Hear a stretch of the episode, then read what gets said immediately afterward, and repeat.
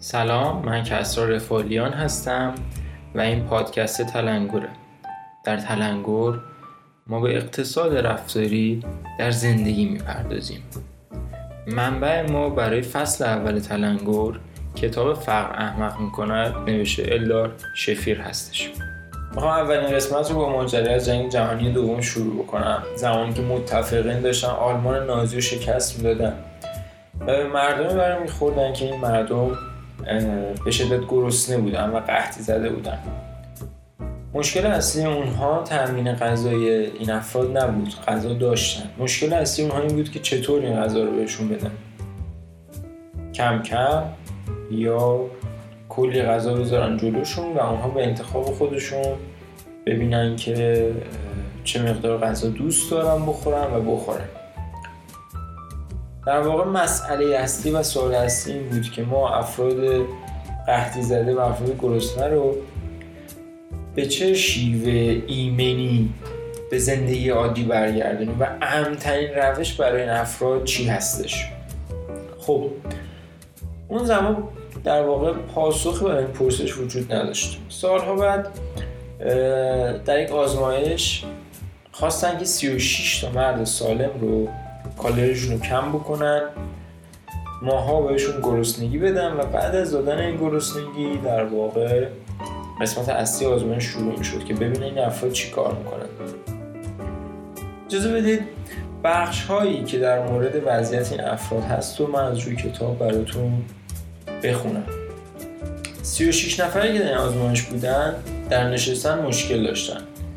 چون نشیمنگاه آنها به شدت تحلیل رفته بود و نمی توانستن بدون بالش بنشینند. 6 کیلوگرم مایع اضافی به خاطر گرسنگی در بدنشون ایجاد شده بود و متابولیسم آنها 40 درصد افت کرده بود. خب ببینید ماها بهشون گرسنگی دادن بدنشون آب آورده متابولیسمشون کاهش پیدا کرده و انقدر لاغر شدن که بدون بالش نمی‌تونن بشینن و دردشون میاد. پس شرط سختی رو بهشون دادن. در ادامه میگه که قدرت و استقامت خود را از دست داده بودند. به طوری که یکی از شرکت کنندگان می‌گفت وقتی موهایم رو زیر دوش می‌شویم دستانم نای انجام همین کار ساده را نیز ندارند. خود ماها ممکن در روز ده ها بار دست ببریم لای موهامون بکشیم یا به راحتی موهامون رو بشوریم. ولی ببینید که چقدر این در واقع کم خوراکیه و کم کردن کالری انرژی این افراد برده بود و پایین که یک نفر از اون در واقع 36 تا مرد یه همچین گزارشی رو داره میده. در ادامه همین بخش توی کتاب میاد یک صحنه از شام خوردنشون رو هم توصیف می‌کنن این رو هم لطفا گوش بدید. بیشتر آنها سکوت می‌کردند اگر در صف غذا حرکت کند انجام می‌شد سریع شاکی می‌شدند. نسبت به غذایشان احساس تملک می‌کردند و حتی بعضی از غذایشان محافظت می‌کردند. داخل کتاب توضیح میده که افراد دستشون رو به دور ظرف غذاشون حلقه می‌کردن و خودشون رو مینداختن روی ظرف غذا که حالا کسی از غذاشون بر نداره یا غذاشون رو ندوزده اینقدر غذا در واقع مهم شده بود در زندگیشون. همونطور که گفتیم بیشترشون سکوت می‌کردن و روی خوردن غذایشون متمرکز می‌شدند. خبری هم از اعتراض یا عدم تمایل به بعضی غذاها مثلا شلغم نبود. هر غذایی ممکن بود طرف تو خونش نخوره به قولی دوست نداشته باشه که اون غذا رو بخوره و تو این شرایط خب طبیعیه که دست رد به هیچ ماده خوراکی و غذایی نمی‌زنه. همه غذاها تا آخرین لغمه خورده می شدند بعد هم ظرفشان را لیس می زدند پس نه پسماندی داشته نه رعایت آداب و معاشرتی. چون داستان داستان در واقع بقاست ما هیچ وقت جلوی دیگران جلوی همدیگه شاید ته بشقامون رو لیست نزنیم. ولی اونها به خاطر ماها گرسنگی داشتن بدون اینکه از هم خجالتی بکشن یا چیزی جلوشون بگیره این کار رو می‌کردن. خب. ببینید این رفتارها طبیعتا انتظار می‌رفت از افراد گرسنه که بیان و خودشون رو در واقع کمتوان ببینن. خودشون رو در شرایطی ببینن که حتی از غذا نتونن بگذرن غذاهایی که دوست ندارن رو بخورن بشقابشون لیس بزن اینا طبیعی بود. شاید همه انتظار این موضوع رو داشتن. ولی اتفاقاتی میفته در ادامه آزمایش که در واقع دانشمندان انتظار نداشتن.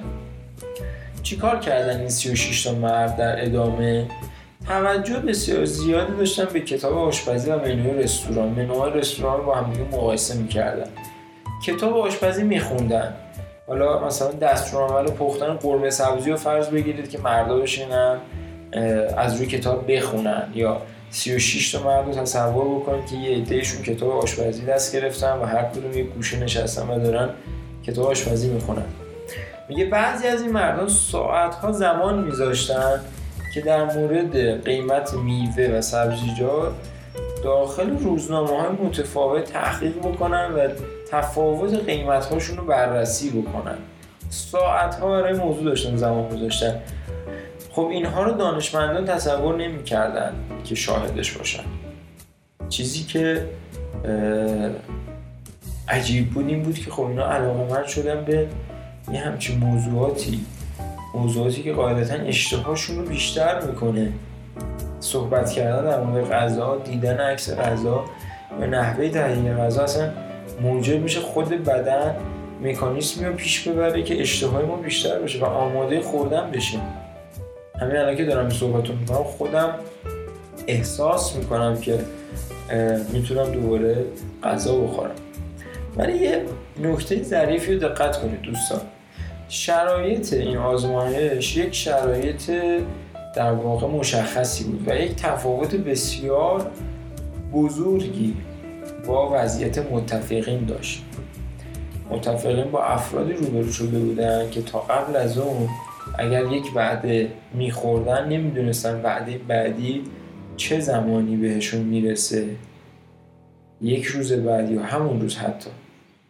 ولی افراد داخل آزمایش همشون می‌دونستن که در واقع آزمایش کنندگان امروز سه وعده رو به ما میدن. این سه وعده تضمین شده است. فقط کالریش کم و فکر می‌کنم این تفاوت بزرگ این آزمایش با آزمایش در واقع جنگ زده ها بود. اینکه اونها نمیفهمیدن کی ممکنه وعده بعدی براشون تعمین بشه.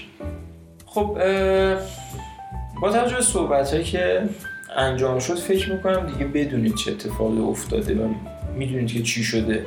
36 تا مردی که توی آزمایش بودن همه روی غذا متمرکز بودن. بعضیشون انقدر میزان تمرکزشون بالا بود که گفتن که ما باید از آزمایش ببینیم کشاورز میشیم. یعنی تولید کننده محصولات خوراکی. و خب این ذاتا در انسان هست دیگه. وقتی شما داری گرسنگی می‌کشی و گرسنگی رو تحمل می‌کنی طبیعیه که بری سراغ تأمین اصلی تر نیاز در اون لحظه یعنی غذا.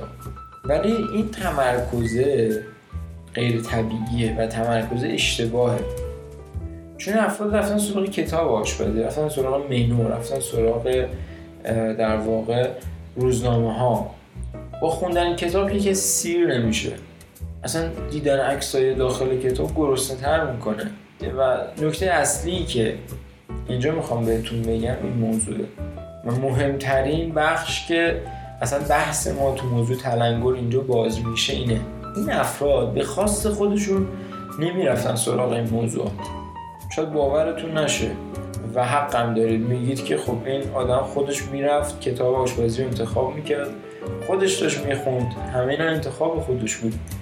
ولی در واقع اینجور نبوده و انتخاب هوشیارانه نبوده. انگار فکر غذا این افراد رو مسخ کرده باشه.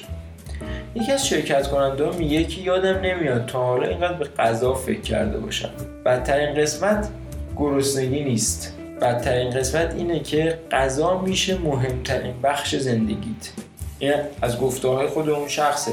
یعنی من میگه تو اون خوابگاهی که بودم شاید دوست داشتم به خانوادم فکر بکنم به کارم فکر بکنم کتاب های دیگه بخونم. مثلا زمانم بهتر استفاده بکنم. ولی کل فکر و ذکر من و اندیشه من و مغز من پر شده از موضوع غذا. اینجاست که میگم کمیابی ذهن رو تسخیر می‌کنه. وقتی که کمیابی ذهن رو تسخیر کرد ذهن دچار سقوط هوشیاری میشه. و همه ما به نوعی در مواجهه با کمیابی از هر نوعش کمیابی انواع مختلف داره و همه ما در مواجهه با کمیابی از هر نوعش جذبش میشیم مثل یه تله میمونه. یه تله که وقتی افتاده توش هر چقدر بیشتر دست و پا بزنی برای بیرون اومدن تله تنگتر و تنگتر بشه. دوستان ذهن به صورت خودکار و پرقدرت به سمت نیازهای برطرف نشده متمایل میشه. حالا این نیاز برطرف نشده برای افراد گرسنه غذا برای افراد شلوغ وقت برای افراد فقیر و تنگ دست پول برای افراد تنها دوسته برای افراد مجرد کسایی که در رابطه عاطفی نیستن یک عشق و همه ما در زندگیمون در لحظات مختلف کمیابی هایی رو ذهنمون تجربه می‌کنه. حتی همین الان در روز ممکنه که هر کدوم از ما دوچار چند تا کمیابی بشیم. مثلا شما صبح گرسنه از خواب پا میشید. کمیابی غذا. بعدش چک دارید بعد چکتون رو پاس کنید میشه کمیابی پول. زمان ظهر می‌رسه زمان نهار شما دوباره دچار کمیابی غذا میشید. و همینطور این کمیابی ممکنه تأمین بشه حل بشه و دوباره ایجاد بشه. پس ما تونستیم در اولین تلنگرمون در اولین قسمت در مورد کمیابی و تمرکز اشتباه و از بین رفتن هوشیاری در زمان کمیابی با هم دیگه صحبت بکنیم. تکرار می‌کنم ما اینجا هستیم تا تلنگری بزنیم به آنچه که ما رو ناراحت فقیر چاق و افسرده نگه میداره.